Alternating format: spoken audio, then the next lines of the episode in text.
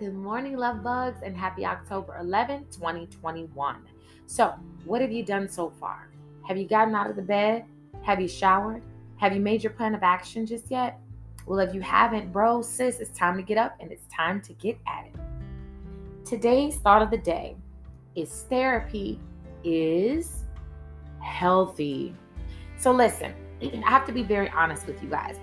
There was a time in my life where I felt like I would never go get therapy because I thought that's something only crazy people do or people that have a lot of issues in their life go to do. But what I have come to find out and discover now that I do have a therapist is that therapy is quite the opposite. You see, therapy is actually used as a means for an outside person, an unbiased person, to help guide you through life and help guide you to not only a healthy state of mind, but maintaining a healthy state of mind, which therefore allows you a healthy way to live. It's time for us to get rid of the stigma, bro. It's time for us to get rid of the stigma, sis.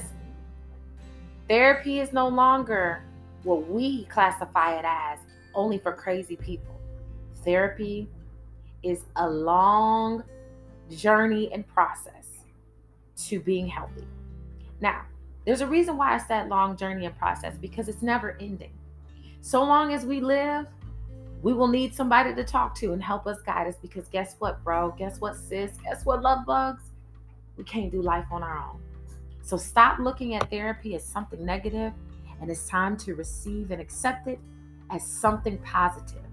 Therapy is healthy. If nobody told you today yet, love bug, I love you. And make today great.